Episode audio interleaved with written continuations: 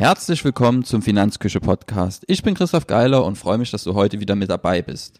Wir sprechen heute über Scalable Capital, ähm, den ersten Robo-Advisor, der, der es geschafft hat, aus Deutschland über eine Milliarde Euro an Kundengeldern einzusammeln.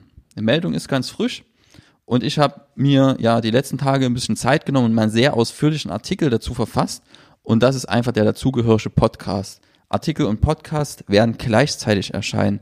Ich kann dir nur empfehlen, auch mal beim Artikel vorbeizuschauen. Der ist wirklich sehr umfassend und ja, ich glaube, da werden alle Fragen rund um das Thema Scalable Capital Stück weit gelöst. Wir schauen uns den Anlageprozess an, den Erfolgsfaktoren vom Unternehmen etc. Bevor wir aber starten, noch ein Hinweis. Ich habe im letzten Podcast ein bisschen Mist gebaut und zwar habe ich das Webinar ähm, Nachhaltig investieren mit ETFs und Fonds. Ist das möglich? Für den 13.06. um 18 Uhr angekündigt. Das findet auch so statt. Ich habe nur vergessen, es in den Shownotes zu verlinken und den Rabattcode Grüner Planet mit hinzuschreiben. Das hole ich jetzt nach. Mit dem Rabattcode bekommst du 40% Rabatt aus Webinar.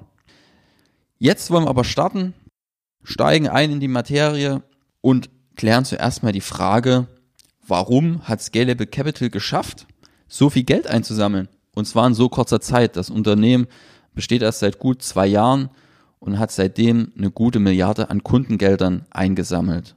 Und das vor allem in der letzten Zeit. Und da ist sehr viel Geld dazugekommen. Und das haben andere Robo-Advisor in Deutschland nicht geschafft. Der Grund dafür ist aus meiner Sicht, dass Scalable Capital es verstanden hat, dass wenn sie Erfolg haben wollen, direkt mit den Menschen sprechen müssen, also mit uns, und dass sie sich an große, bereits erfolgreiche Player im Markt anbinden müssen. Und das machen sie beides mit Bravour, ähm, haben regelmäßig Roadshows, wo sie Anlegern ihr Konzept vorstellen.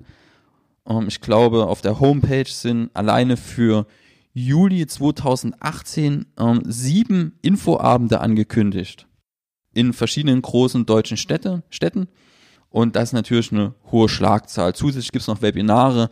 Ich weiß nicht, wie oft mir mittlerweile Facebook-Werbung von Scalable Capital bei Facebook halt einfach angezeigt wurde. Und dann machen sie ihre Hausaufgaben sehr gut. Das ist ein Standbein für den wirtschaftlichen Erfolg. Und Nummer zwei ist einfach, dass sie verstanden haben, dass B2B-Kontakt in dem Bereich sehr, sehr wichtig ist. Da gab es einen Einstieg von BlackRock vor einiger Zeit, die dort Millionen in das Startup gepumpt haben und seitdem eine ja, größere Minderheitsbeteiligung halten. Und der Clou ist aber aus meiner Sicht weniger das Geld, sondern die Kontakte und ich denke, dass die Kooperation jetzt zum Beispiel mit der Ingdiba hauptsächlich auch mit auf die Kontakte von BlackRock mit zurückzuführen sind.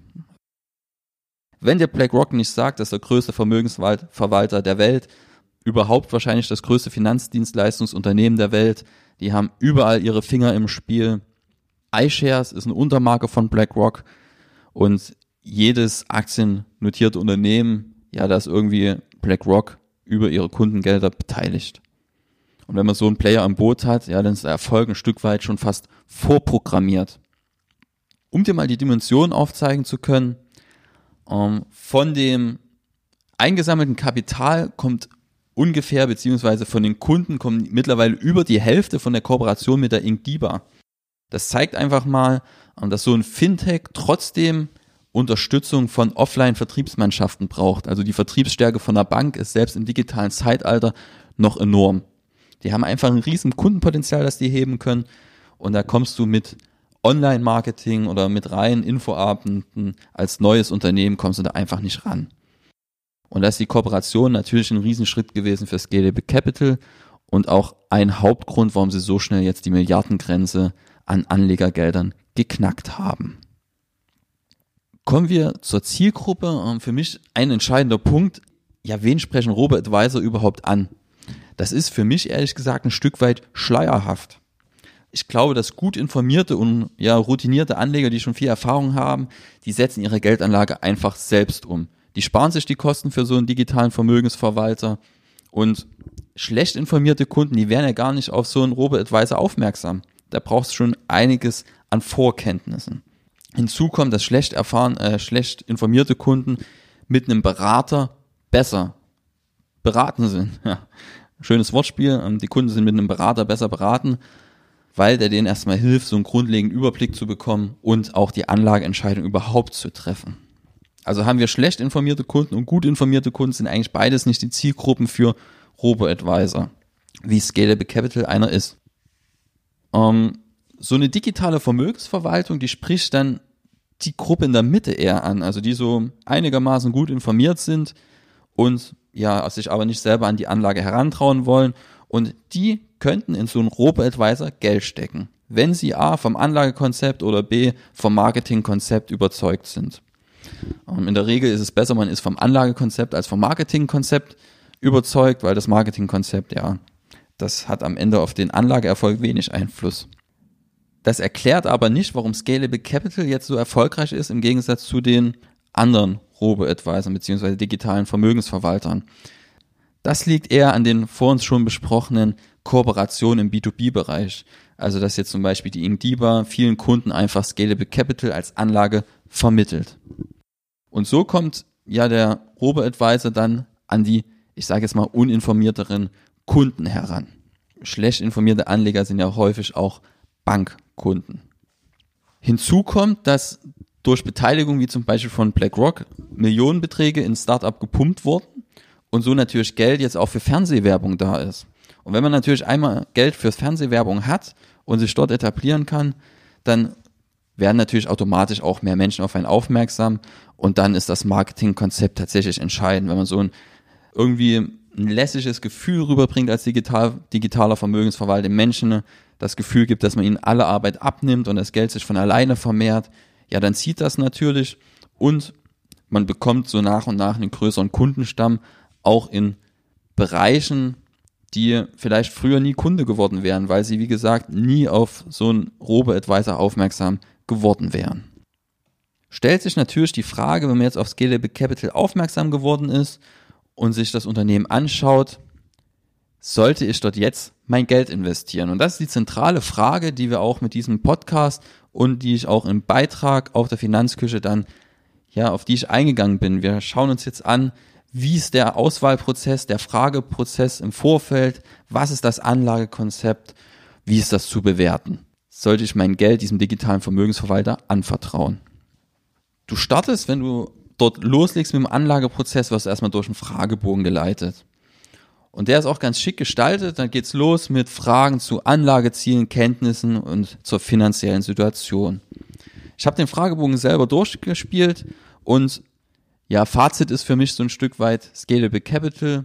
Also die erfüllen mit dem Fragebogen die gesetzlichen Vorgaben, nicht mehr und nicht weniger. Also du wirst gefragt, was du beruflich machst, was du mit welchen Anlageprodukten du Erfahrung hast und zu deinem persönlichen Risikoempfinden wird letztlich eine Frage gestellt und zwar, wie viel Verlust soll dein Portfolio maximal erleiden? Hat auch einen Grund wahrscheinlich, dass nur diese eine Frage gestellt wird, weil sich Scalable Capital besonders auf diesen Value at Risk ja konzentriert als Risikomaß. Und der Value at Risk, der trifft einfach eine Aussage darüber, mit wie viel Prozent Wahrscheinlichkeit dieser Wertverlust zum Beispiel eintritt. Wenn du zum Beispiel ein Value at Risk von 20 Prozent wählst, dann heißt das, dass mit einer Wahrscheinlichkeit von 5% dein Portfolio 20% oder mehr in einem Jahreszeitraum verliert. In 95% der Fälle verliert dein Portfolio weniger als die 20%. Und da aber ein Hinweis dazu, dieser Value at Risk, der ist auch ein Stück weit umstritten, weil er sich immer auf Vergangenheitsdaten bezieht. Das ist bei Risikomaßen generell so, die solltest du immer nur als Orientierung nutzen. Das ist ganz einfach, wenn ich mich auf die Vergangenheit beziehe, es ist immer schwer aus der Vergangenheit auf die Zukunft zu schließen, weil die Zukunft, die findet ja nicht exakt so statt wie die Vergangenheit. Ganz einfaches Beispiel, wenn hier ein Meteor auf die Erde knallt, wie er vielleicht damals die Dinos ausgelöscht hat, dann haben wir hier auch an den Börsen sicherlich den ein oder anderen Einbruch, den so ein Modell nicht vorhersehen kann, weil es einfach in der Vergangenheit nie vorgekommen ist. Und da habe ich ein Ereignis, das einfach nicht in diese Risikomodelle eingeflossen ist. Und Ereignisse, die nicht in Risikomodelle einfließen, die können natürlich auch nicht berücksichtigt werden. Und so kann es passieren, dass man mit so einem Value at Risk zu einer trügerischen Sicherheit gelangt, ja, die es aber gar nicht gibt, die ist halt trügerisch. Das sieht man auch immer schön, dass wir in einer ungewissen Welt leben und nicht in einer riskanten Welt. riskante Welt. Wenn ich Risiko messe, dann habe ich immer vorgegebene, ja, wenn ich Risiko messe, habe ich vorgegebene Szenarien. Ich habe eine vorhersagbare Welt. Das haben wir aber nicht. Das sieht man daran, dass Jahrhundertfluten irgendwie regelmäßig alle paar Jahre auftreten. Das wird ja auch statistisch berechnet, wie hoch ist die Wahrscheinlichkeit, dass ein Fluss so und so hoch steigt. Und dann kommt es aber immer wieder vor, dass der Fluss höher steigt, als es berechnet wurde. Und das, obwohl die statistischen Modelle gesagt haben, dass die Flut, die dafür sorgt, dass der Fluss so hoch steigt, nur einmal alle 100 Jahre eintritt. Also solche Risikomodelle immer mit Vorsicht genießen. Wenn du dich durch den Fragebogen durchgeackert hast, das dauert nicht länger als ein paar Minuten, dann bekommst du dann auf eine sehr schön gestaltete Seite, wo du dann einfach ja eine Übersicht über deine Anlageempfehlung bekommst. Dort siehst du die voraussichtliche durchschnittliche Entwicklung deiner Wertanlage bzw. deiner Kapitalanlage. Du siehst einen Graph für eine gute Entwicklung deiner Geldanlage, du siehst einen Graph für eine schlechte Entwicklung deiner Geldanlage. Du siehst, wie deine Geldanlage zusammengestellt ist, etc. Das ist wirklich gut und schick gemacht. Und da habe ich auch wieder Kritik. Du siehst dort den maximalen historischen Verlust deines Portfolios. Also es ist ein Wert, der wahrscheinlich in einem Backtest errechnet wurde für die Anlage.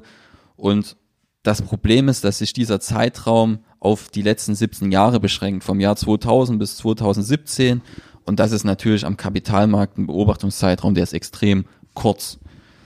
Und wenn man solche Sachen angibt, dann schafft man dann irgendwie einfach eine verzerrte Wahrnehmung bei dem Kunden, der das Produkt am Ende abschließt.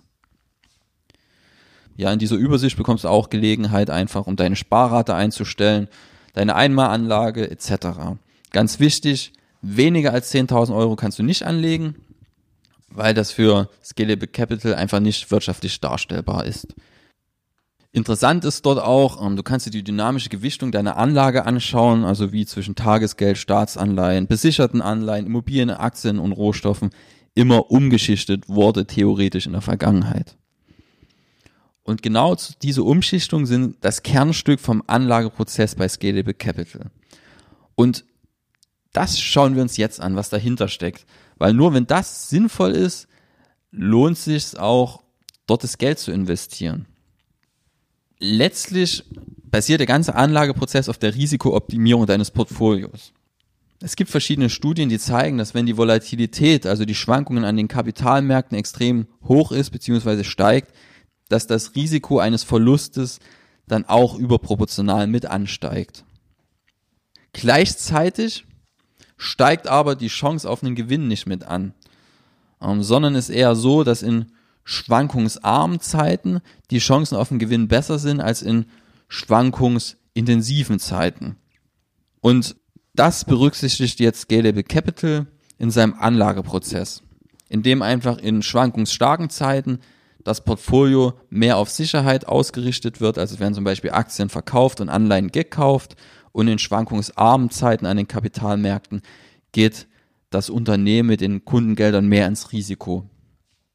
Und so will Scalable Capital einfach langfristig eine Risikorenditeoptimierung des Portfolios vornehmen. Grundlage für das Ganze sind verschiedene wissenschaftliche Arbeiten. Ähm, vor allem bezieht sich Scalable Capital, auch in Facebook-Diskussionen haben sie die Studie immer mal wieder gepostet, ähm, auf ein Paper von Muir und Morera. Das heißt Volatility Managed Portfolios. Und die beiden Wissenschaftler kommen dort zum Schluss, dass ein volatilitätsgemanagtes Portfolio, das genau das macht, in schwankungsintensiven Phasen Risiko rauszunehmen, in schwankungsarmen Phasen mehr Risiko einzugehen, eine einfache Buy-and-Hold-Strategie deutlich outperformt hat. Dafür haben sie einfach einen Testdollar in die Hand genommen und investiert. Und da ist man auf einen langfristigen Renditeunterschied seit 1926 bis 2015 lag der Testdollar im Portfolio, ist man auf einen Unterschied von 2% pro Jahr gekommen. Das ist eine Hausnummer, um dir mal ein Gefühl zu geben, was es in Zahlen bedeutet über so einen langen Zeitraum. Bei der Buy-and-Hold-Strategie ist man auf einen Endwert von 4000 Dollar gekommen und bei der volatilitätsgemanagten Strategie ist man auf einen Endwert von 20.000 Dollar gekommen. Also das Fünffache. Und das ist natürlich ein beeindruckendes Ergebnis. Die Gefahr von solchen Studien ist natürlich jetzt immer die Gefahr von Data Mining.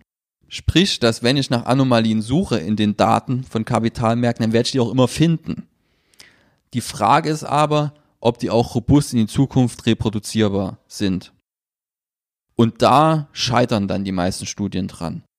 Wenn man jetzt zum Beispiel schaut, bei der Studie fällt auf, dass der Zeitraum, der Anlagezeitraum von 1926 angewählt wurde und da müsste es jetzt bei dir klingeln, ein paar Jahre später, Hitlers Machtergreifung, Zweiter Weltkrieg, das war jetzt nicht so toll für die Börsen.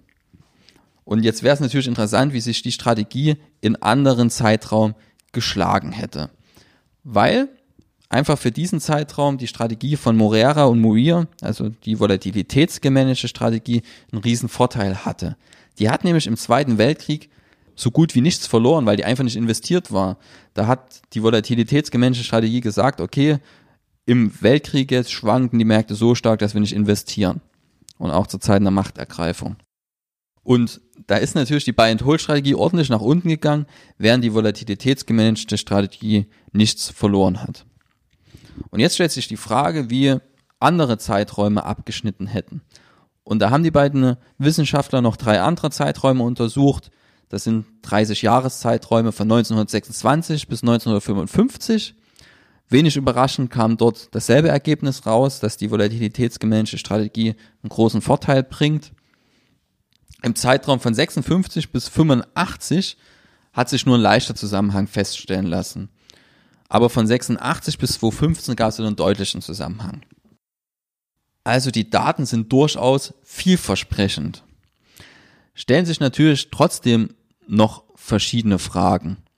Da hat zum Beispiel die Präsidentin des Financial Communication Associates, Linda Ferenczak, ich hoffe, ich habe sie richtig ausgesprochen, die fasst die Ergebnisse der Studie zusammen und wirft verschiedene Fragen auf. Fragt zum Beispiel, wie wird die Handelsfrequenz die Kosten beeinflussen? Ähm, wie ist die Umschlagshäufigkeit für die Strategie? Also wie oft muss das Portfolio umgeschlagen werden, weil das verursacht ja auch Kosten und Aufwand. Ähm, dann ist die Frage, ob das überhaupt mit ETFs und ja einzelnen Aktien umgesetzt werden kann, die Strategie. Was ist, wenn man jetzt andere Zeiträume wählt, verschiedene 5-Jahres-Zeiträume, 10-Jahres-Zeiträume, 20-Jahres-Zeiträume und wenn man vor allem rollierende Zeiträume nutzt? Also wenn man ganz viele 10 Jahre oder ganz viele verschiedene 30-Jahres-Zeiträume nutzt. Also da ist noch viel Forschungsarbeit offen, die einfach noch erledigt werden muss, bevor man wirklich sagen kann, okay, die Strategie ist jetzt so vielversprechend, dass ich sie auch in einem konkreten Portfolio berücksichtige. Und dazu muss man auch sagen, dass dieses Paper von Moir und Morera erst zwei bis drei Jahre alt ist. Und das ist natürlich ja ein sehr, sehr kurzer Zeitraum. Sie fasst es dann folgendermaßen zusammen. This is basically an academic paper written by academics for academics, quoting all of the right academic sources and using academic measures of the market. As practical investment advice, it has a lot of blanks in the data. Also sie empfiehlt wirklich noch diese Fragen zu klären, bevor wirklich echtes Geld in diese Strategie investiert wird. Sie bezeichnet es als Studie, die von Akademikern für Akademiker geschrieben wird. Generell habe ich ein Problem mit der Aussage der Daten, weil die Grundaussage, die für mich eigentlich immer gilt, Risiko und Rendite sind direkt miteinander verbunden. Die wird hier völlig in Frage gestellt. Das heißt, eigentlich ist es völlig kontraintuitiv, dass in Zeiten mit starker Volatilität, also mit hohem Risiko, dass dort ja das Rendite-Risikoprofil irgendwie schlechter ist als in anderen Zeiten. Normalerweise müsste die Rendite-Chance in volatilen Zeiten gerade höher sein und nicht etwa niedriger. Also für mich sind da auch viele Fragezeichen und ich würde tatsächlich noch abwarten, was da weitere ja, Papers oder Studien, was die bringen. Aber das muss letztlich jeder für sich selbst entscheiden. Kommen wir zu einem fassbareren Punkt, den Kosten von Scalable Capital.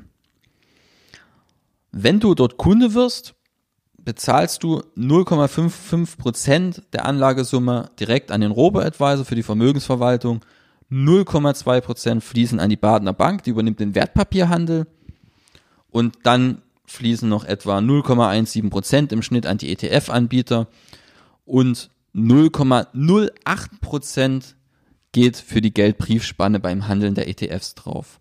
Diese 0,08 Prozent können aber gerade in volatilen Marktphasen dann steigen, weil dort tendenziell öfters gekauft und verkauft wird, weil ja umgeschichtet wird im Portfolio. Insgesamt bleibt damit eine Kostenquote von roundabout 1%. Für einen Vermögensverwalter ist das recht ordentlich, zeigen aber auch andere Anbieter aus Übersee, wo die Robo-Advisor-Branche schon ein bisschen etablierter ist, dass mit den Kosten noch deutlich Spielraum nach unten existiert. Ich nehme aber an, dass bevor dort wirklich Kostensenkungen noch stattfinden können, dass dort erstmal noch deutlich mehr Kundengelder eingesammelt werden müssen, um die gewissen Skaleneffekte zu erreichen. Neben dem ganzen theoretischen Fragen, die wir jetzt geklärt haben, also sei es Anlagephilosophie, sei es, ja, Kosten sind eher keine theoretische Frage, sondern schon eine sehr praktische, ähm, ist natürlich dann letztlich entscheidend, wie dann die tatsächliche Rendite ausfällt. Und das ist natürlich aufgrund der kurzen Lebensdauer, die Scalable Capital jetzt existiert, also gibt es jetzt gut zwei Jahre, zweieinhalb Jahre, wenig aussagekräftig.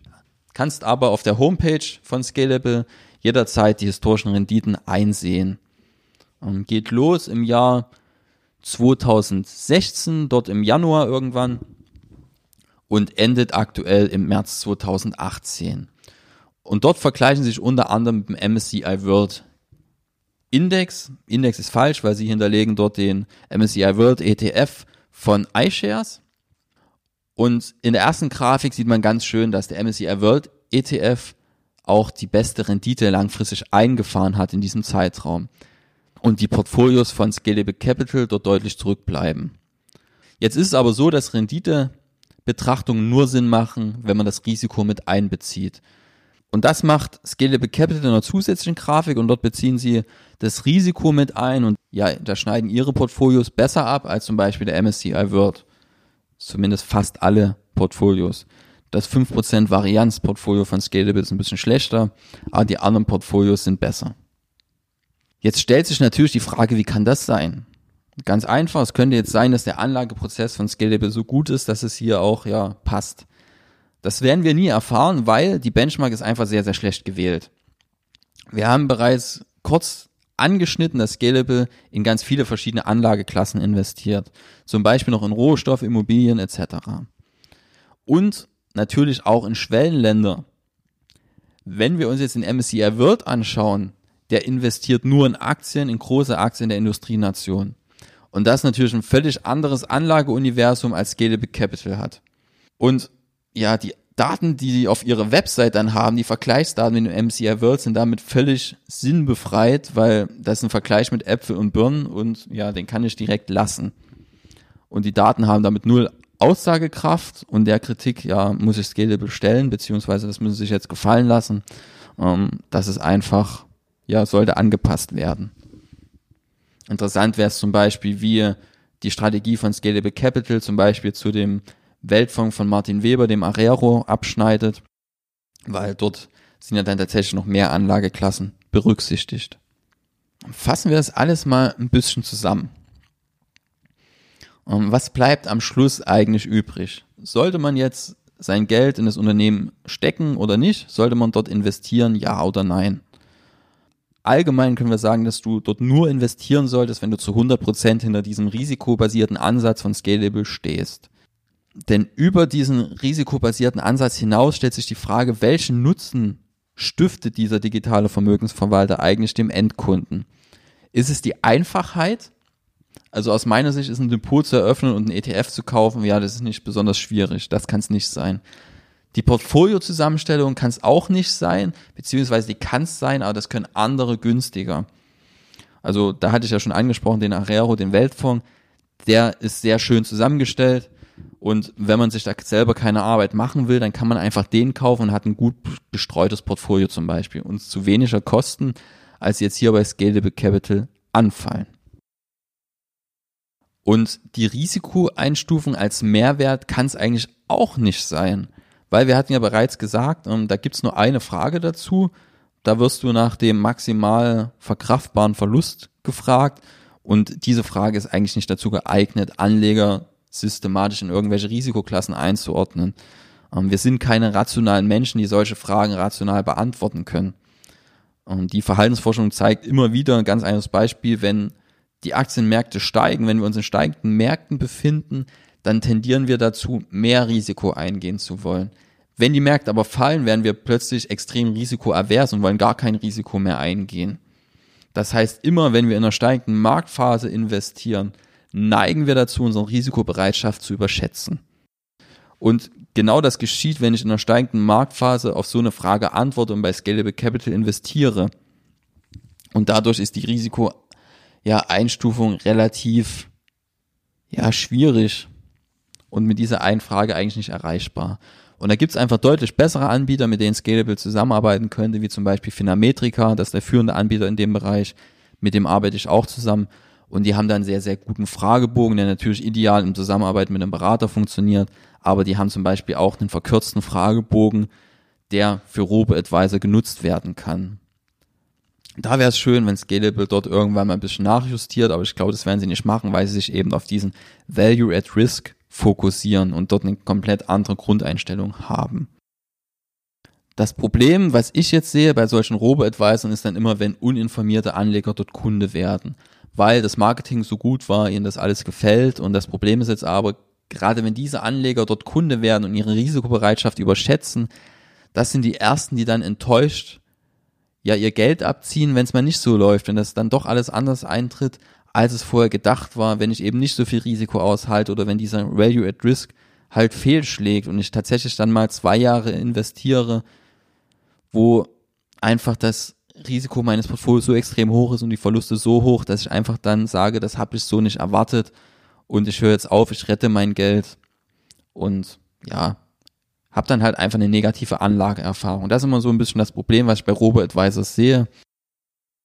Und da wird aber die Zeit zeigen, wie es dann tatsächlich abläuft, wenn denn mal wieder die Kurse an den Kapitalmärkten wirklich deftig nach unten gehen. Wir sind am Ende der Episode angekommen. Ich hoffe, du konntest für dich hier einiges mitnehmen. Und ich würde mich freuen, wenn du mir einfach in die Kommentare auf der Finanzküche schreibst, wie du Scalable Capital und vielleicht die ganze Robo-Branche einschätzt und ob du selber schon Erfahrungen gemacht hast, lass es mich einfach wissen. Wir sehen uns bei der nächsten Episode. Bis dahin. Tschüss.